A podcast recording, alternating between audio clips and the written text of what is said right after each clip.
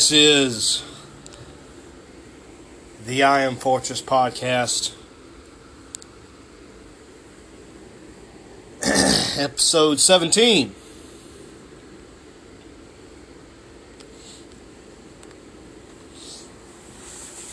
Head over heels.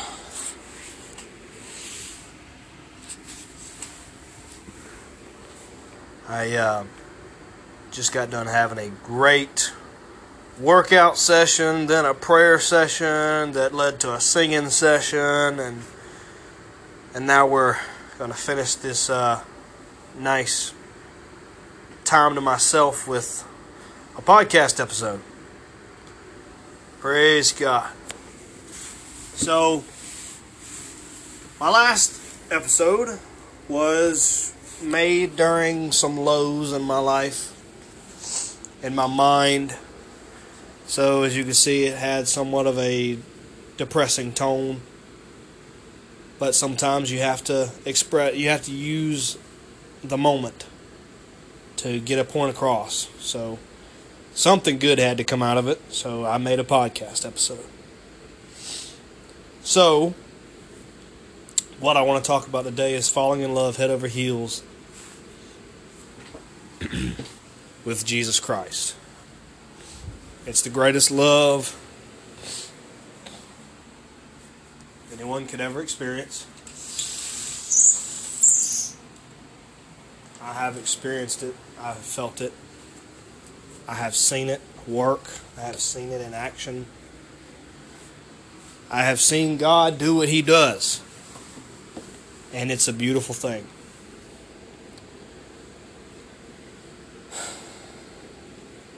So, I am the farthest thing from perfect, and I don't deserve to be able to talk about His love. I don't deserve to be able to minister to you. But here we are. And I'm going to get over my unworthiness and look at the fact that He thought I was worth dying for. So, obviously, I'm worth something.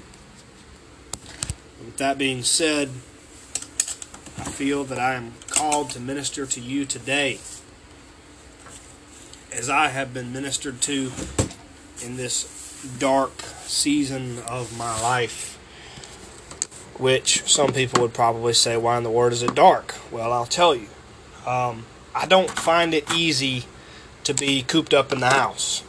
So uh, I know my pastor can vouch for me on this. It's not fun being alone. It's not fun being cooped up, especially when you've got a worker's heart and you want to get out there and make stuff happen and you're stuck inside the house doing nothing. Now, the worst part is though I, there was a lot of things I could have done in the house and that was even more discouraging was that I kind of embraced the laziness and complacency set in and that's why I made that episode Don't Dance with the Devil because basically what happens when you're lazy and you're complacent is that you become the devil's playground. Trust me, it's the truth. Do not allow yourself to go as low as I have been these last 2 weeks because all laziness does is it leads to your mind running whether you maybe have some anxiety or depression or lustful thoughts or sinful thoughts or thoughts about your old life or something like that that's going on deep down in your head that you don't know about. And then when you start being lazy, that's what happens. That old junk that you used to be will start rearing its ugly, nasty head up in your life. And that's no bueno. And no, I'm not saying that uh, I just decided to leave the church and I'm I'm out of it. No, I'm, I'm I wouldn't be making this podcast if I did. So uh, I do know that His Spirit still influences my life, and I'm not giving up on Him, and He hadn't given up on me. But I want to use myself as an example because you can start getting hinted by your flesh that it's starting to get a little stronger here. It's time to time to let the phone sit down for a little bit and let the laziness sit down for a little bit and pick up that good old Bible or pick up your prayer life. Um, but this is what I find. This is what's so interesting is excuse me for my raspy voice. I've been practicing with my vocals, and I have found that the only way my voice sounds good is either if I'm singing country gospel music or if I'm singing Christian rock.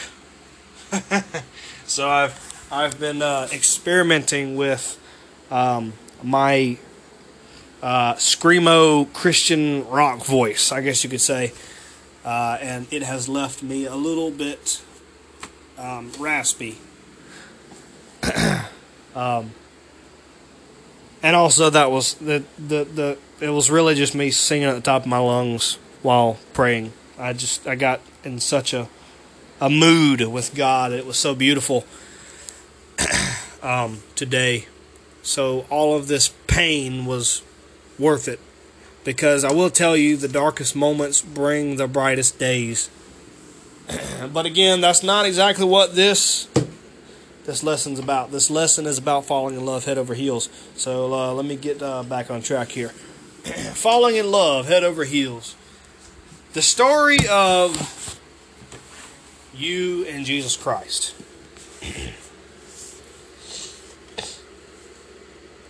the story of you in Christ.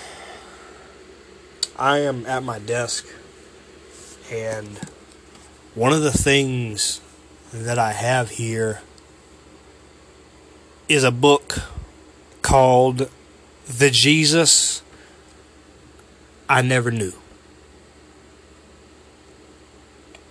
And the reason I want to bring up The Jesus I Never Knew, it's a good book, for one. It's a very good book. But another thing is it talks about the Jesus that a lot of people don't talk about. And that's the thing. So many people just look at Jesus as this God that had mercy on us and came down in flesh, wrapped himself up in flesh, and then died for died on the cross for sins. Yea and amen. Blah blah blah. That's literally how it seems like a lot of people view God, but they don't see the part where Jesus was man they don't see the part where Jesus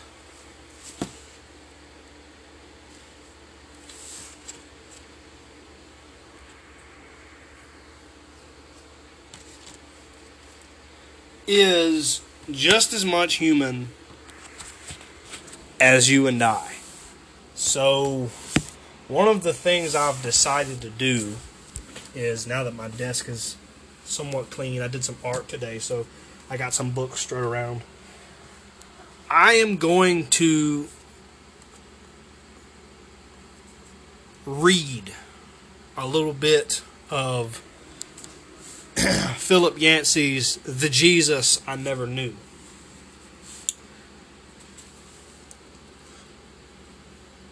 I've got the hardback here, and it's got a little cover on it. The cover's got like a prelude kind of thing going on. So I'm going to read this and give you an idea of what this book's about and what I'm about and what this falling head over heels in love with Jesus is about. Philip Yancey helps reveal what 2,000 years of history covered up. What happens when a respected Christian journalist decides to put his preconceptions aside and take a long look at the Jesus described in the Gospels? How does the Jesus of the New Testament compare to the new rediscovered Jesus? Or even the Jesus we think we know so well? Best selling author Philip Yancey says the Jesus I got to know in writing this book is very different from the Jesus I learned about in Sunday school. In some ways, he is more comforting, in some ways, more terrifying. Yancey offers a new and different perspective on the life of Christ and his work, his teaching, his miracles, his death and resurrection, and ultimately who he was and why he came relating the gospel events to the world we live in today, the Jesus I Never Knew gives a moving and refreshing portrait of the central figure of history. With a willingness to tackle difficult questions, Yancey looks at the radical words of this itinerant Jewish carpenter and asks whether we are taking him seriously enough in our own day and age. From the manger in Bethlehem to the cross in Jerusalem, Yancey presents a complex character who generates questions as well as answers. A disturbing and exhilarating Jesus who wants to radically transform your life and stretch your faith. The Jesus I Never Knew uncovers a Jesus who is brilliant, creative, challenging, fearless, compassionate, unpredictable, and ultimately satisfying. This honest book will help you discover a different Jesus from the flannel graph Sunday school figure, the sweetly smiling Victorian Savior, and all the cultural cliches that have tamed Jesus and kept him in comfortable religious boxes. According to Yancey, no one who meets Jesus ever stays the same. In the end, I found the process of writing this book to be a great act of faith strengthening Jesus has rocked my own preconceptions has made and has made me ask hard questions, excuse me, about why those of us who bear his name don't do a better job of following him. So, why do we need to know Jesus? Why would someone go beyond the Word of God and what he's been told all of his life about Jesus and go and search for himself? Well, here's why. And here's why you should. And here's why even me just reading this is not enough. You need to read your Bible and you need to seek God's face. Because the thing is, the only way to really fall in love with someone is to get to know them. And it's sad but true that this society, this modern Christian society, doesn't really love God they either serve him out of habit, they serve him because they feel it's the right thing to do, or they serve him because they want to get to heaven. Which, while all of those reasons are good, the only reason God wanted us in the first place was because he wanted someone to love him for who he is. Not for what he can do for us, not because we want to get to heaven, not because we're scared of him, because we want to make it to heaven. We don't want to go to hell. Oh my goodness. We got to do everything right because we don't want to go to hell. That's not what this is about. So, if you are in that spot where everything you do about God is because of a heaven and hell thing, then you got it all wrong. I've been there, I've done that. Everything I, I was overzealous and I didn't fall in love with God, I feared Him.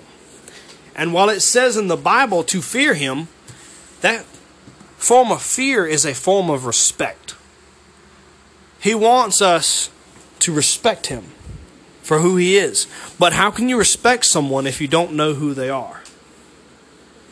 So it's time to get into the book.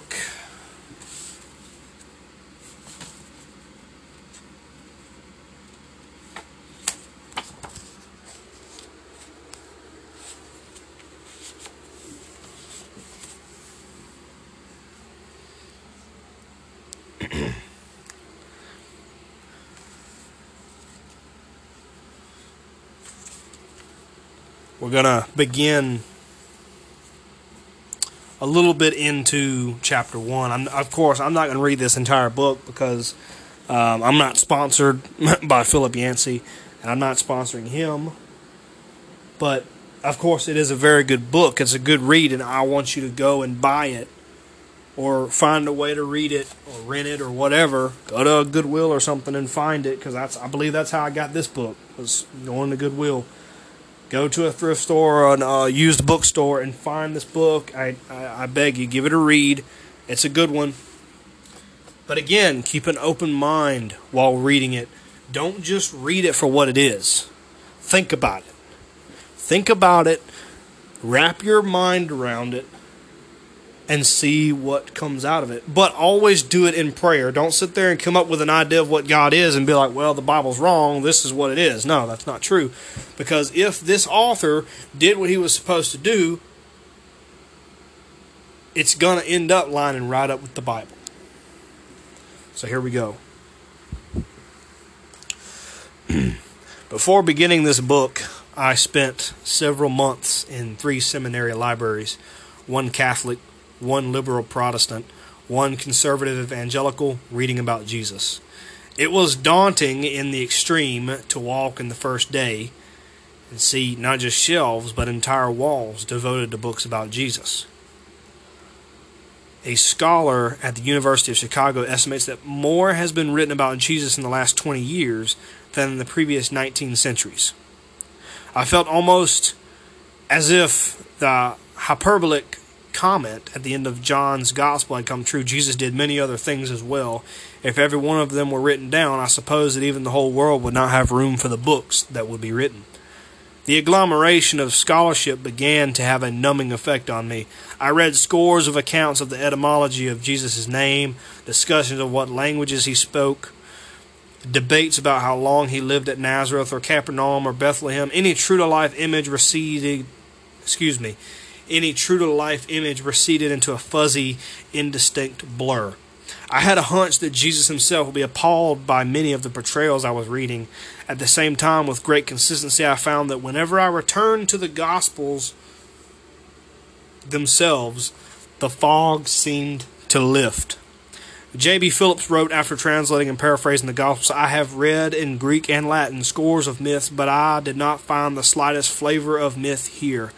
No man could have set down such artless and vulnerable accounts as these unless some real event lay behind them. Some religious books have about them the sour smell of propaganda, but not the Gospels.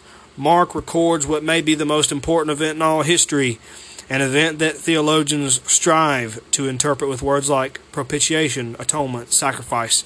In one sentence, with a loud cry, Jesus breathed his last odd, unpredictable scenes show up, such as Jesus' family and neighbors trying to put him away under suspicion of insanity.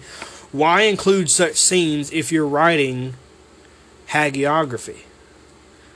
Jesus' most devoted followers usually come off as scratching their heads in wonderment. Who is this guy? More baffled than conspiration. Excuse me, conspiratorial. Jesus himself, when challenged, did not offer airtight proofs of his identity. He dropped clues here and there to be sure, but he also said, after appealing to the evidence, Blessed is he who takes no offense at me. Reading the accounts, it is hard to find anyone who does not at some point or another take offense. To a, to a remarkable degree, the Gospels throw the decision back to the reader. They operate more like a who done it, or as Alister McGrath has pointed out, a who was he? Detective story than like a connect the dots drawing. I found a fresh energy in this quality of the Gospels. It occurs to me that all the contorted theories about Jesus that have been spontaneously generating since the day of his death merely conform the awesome risk God took when he stretched himself out on the dissection table, a risk he seemed to welcome. Examine me, test me, you decide and that is out of the chapter of the book The Jesus I Never Knew called The Jesus I Thought I Knew.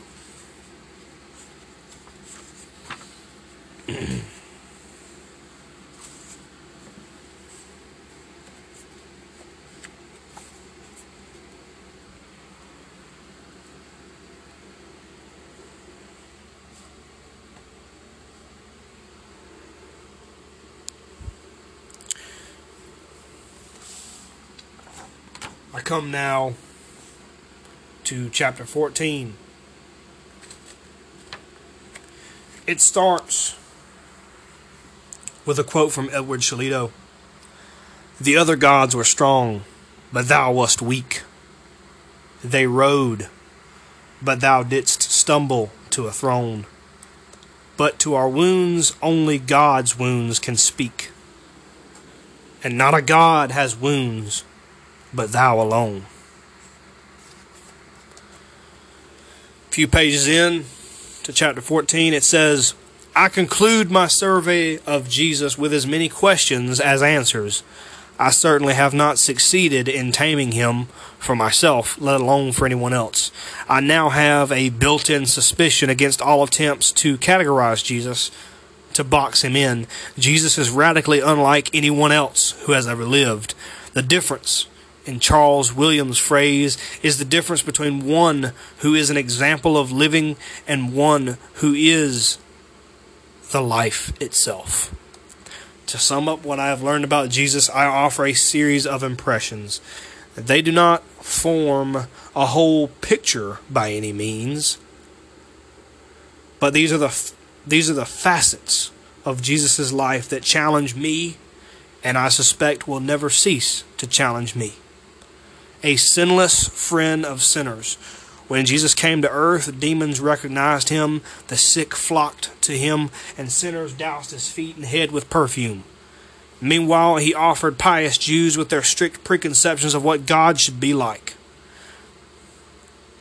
I'm sorry. Meanwhile, he offended pious Jews with their strict preconceptions of what God should be like. Their rejection makes me wonder could religious types be doing just the reverse now? Could we be per- perpetuating an image of Jesus that fits our pious expectations but does not match the person portrayed so vividly in the Gospels? Jesus was the friend of sinners.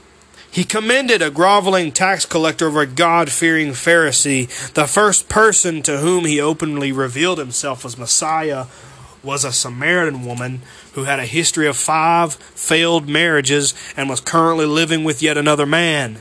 With his dying breath, he pardoned a thief who would have zero opportunity for spiritual growth, yet Jesus himself was not a sinner. Unless your righteousness surpasses that of the Pharisees and the teachers of the law, you will certainly not enter the kingdom of heaven, he taught. The Pharisees themselves searched in vain for proof that he had broken the law of Moses. he had defied certain of their traditions, yes, but at his formal trial, the only crime that stuck was the one he finally acknowledged his claimed to be Messiah. I view with amazement Jesus' uncompromising blend of graciousness towards sinners and hostility towards sin, because in much of church history I see virtually the opposite. We give lip service to hate the sin while loving the sinner, but how well do we practice this principle? The Christian church has always found ways to soften Jesus' strong words on morality. For three centuries, Christians tended to take literally his command to resist not evil, but eventually the church developed a doctrine of just war and even holy war. At various times, small groups of Christians have followed Jesus' words about disposing of wealth, but most of these have lived on the fringe of a wealthy church establishment. Nowadays, many of the same Christians who hotly condemn homosexuality, which Jesus did not mention, disregard his straightforward commands against divorce. We keep redefining sin and changing the emphasis. At the same time, the institutional church expends much energy positioning itself against the sinful world outside. A term like moral majority only sounds appealing to someone already included in it. I recently attended a play based on stories from a support group comp- comprising people with AIDS. The theater director said he decided to stage the play after hearing a local minister state that he celebrated each time he read an obituary of a young single man, believing each death to be yet another sign of God's disapproval. Increasingly, I fear, the church is viewed as an enemy of sinners. All too often, sinners feel unloved by a church that in turn keeps altering its definition of sin, exactly the opposite of Jesus' pattern. Something has gone awry.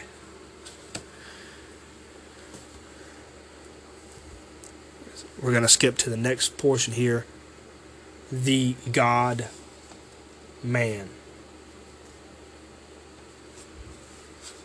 Would be easier, I sometimes think, if God had given us a set of ideas to mull over and kick around and decide whether to accept or reject. He did not. He gave us Himself in the form of a person. Jesus saves, announced the bumper stickers.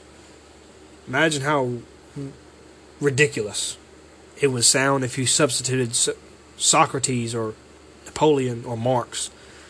The Buddha gave his disciples permission to forget him as long as they honored his teaching and followed his path. Plato said something similar of Socrates. Jesus, though, pointed to himself and said, I am the way.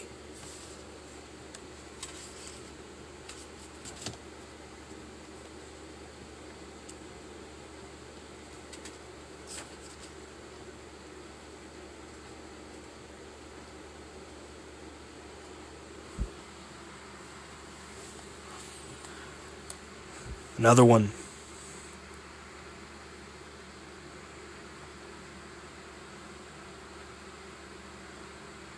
Portrait of God.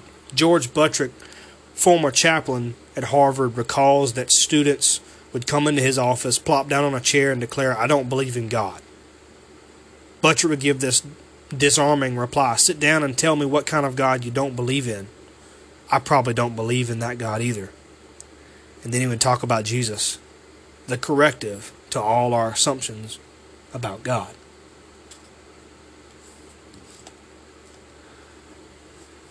The lover.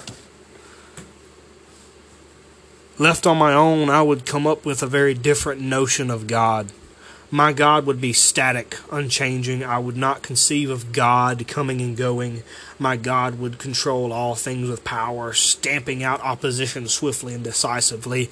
As a Muslim boy told psychiatrist Robert Coles, Allah would tell the world, everyone, God is great, very great. He would make everyone believe in Him, and if someone refused, he'd die. That's what would happen if Allah came here. Because of Jesus, however, I must adjust my instinctive notions about God. Perhaps that lay at the heart of his mission.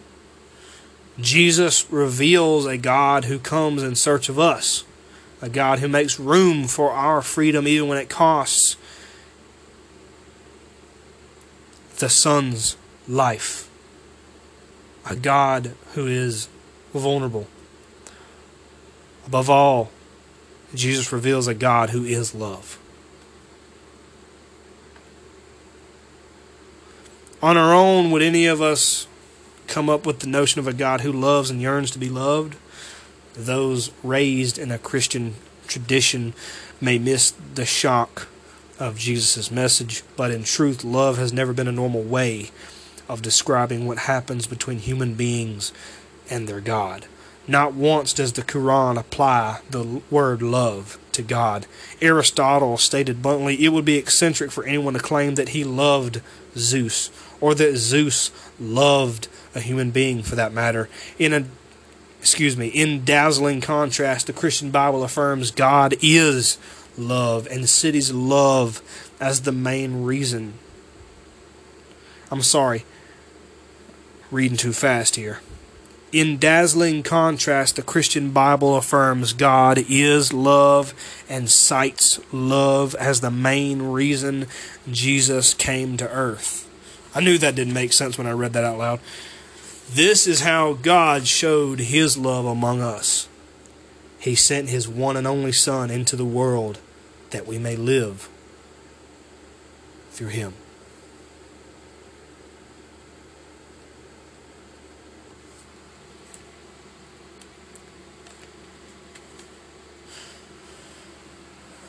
Also, we see him a little bit down here, still same chapter. Portrait of humanity. When a light is brought into a room, what was a window becomes a becomes also a mirror, reflecting back the contents of that room. In Jesus, not only do we have a window to God, we also have a mirror of ourselves a reflection of what God had in mind when He created this poor, bare, forked animal. Human beings were, after all, created in the image of God. Jesus reveals what that image should look like.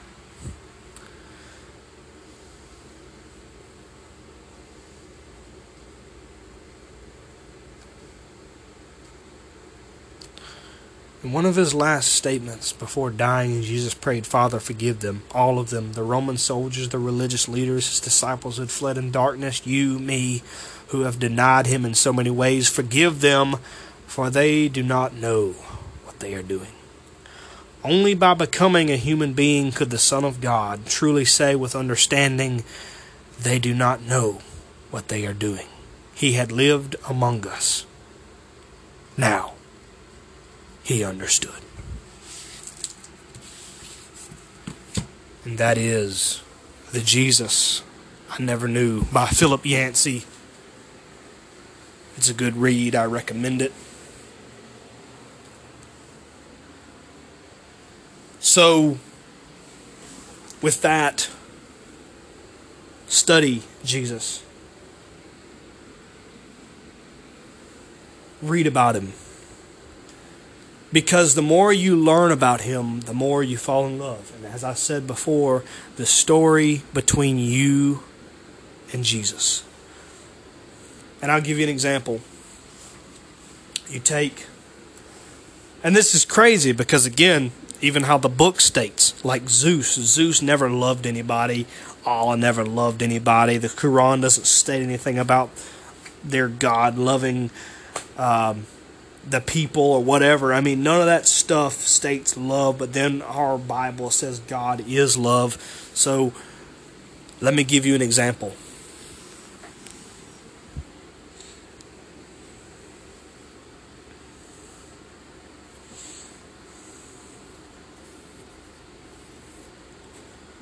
a young man, well, I wouldn't even say young man, a, a little boy. A little boy likes the girl that lives next door. They're young, maybe nine years old. He likes her but doesn't say anything. He just shows it. If she falls, she picks him up. I'm sorry, if she falls, he picks her up. If she drops her books, he's there to pick them up and help her. If she needs help with homework, he's there. He doesn't have to say, I love you or I like you. He shows it. As the young girl grows up, as her body begins to change, the young men begin to notice her. That analogy is the world. The world begins to notice her.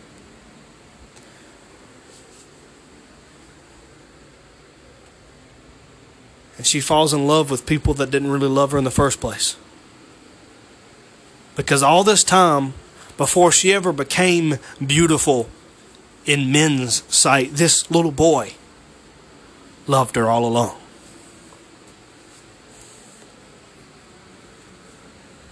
And after her being taken advantage of so many times by the cruel young men, that little boy, now a young man himself, steps in to defend her.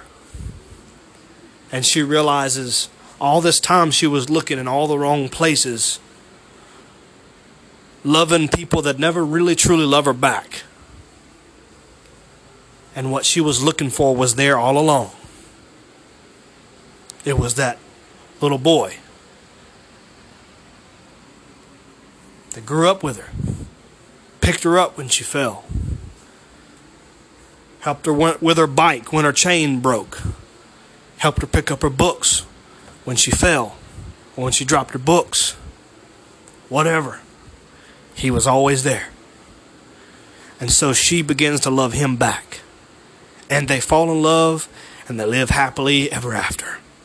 That is the love story that Jesus Christ wants to have with every single one of us. We are the church. The church is his bride.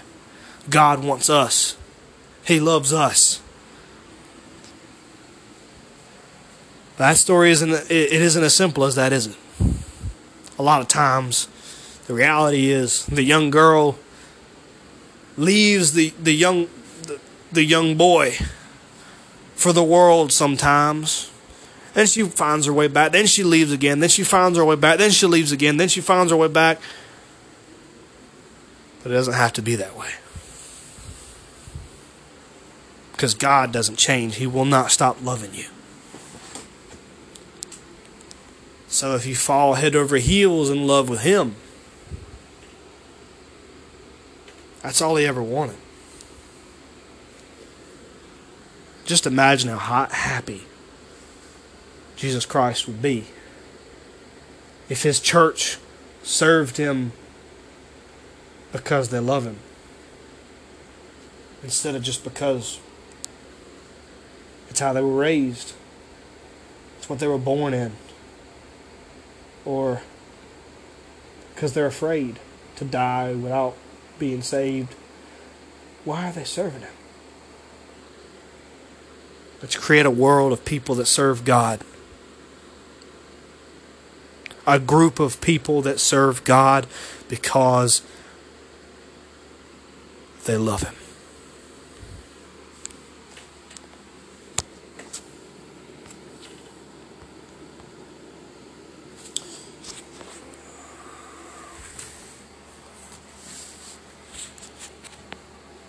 with that,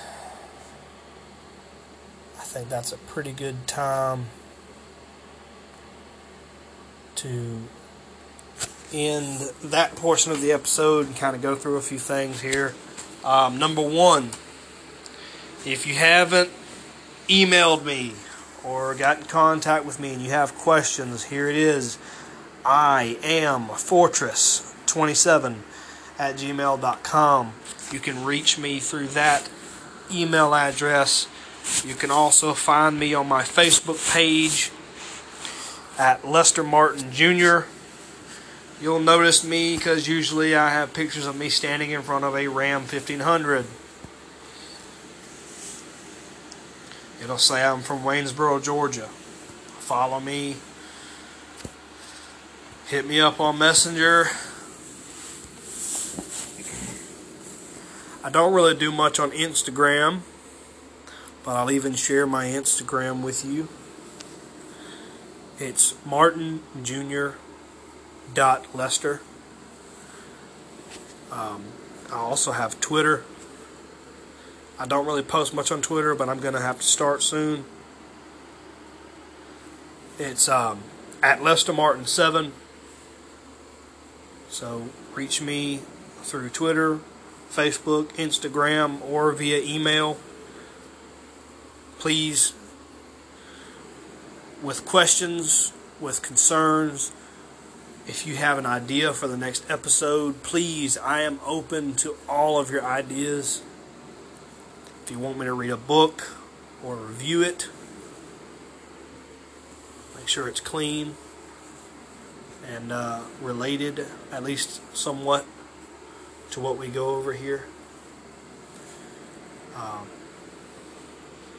and with that, just want to say thank you all for listening. Thank you all for staying faithful. And I just pray that you would pray for me as I pray for you, that we all stay faithful together. And I hope that this episode would kind of push people to be more faithful because if you really fall head over heels, I mean, you got to want to do everything you can to fall in love and to keep that love and make it stronger. So you're willing to give up those things that you like, that you know are wrong. You're willing to give up sin. You're willing to give up the shame and the junk from the past. And you're willing to move forward if you're really in love. And the only way to really be in love is to keep on spending time together. Keep on finding more to love. So with that, I'm going to call it a day here at the Iron Fortress podcast. Y'all have a blessed one. Stay at it.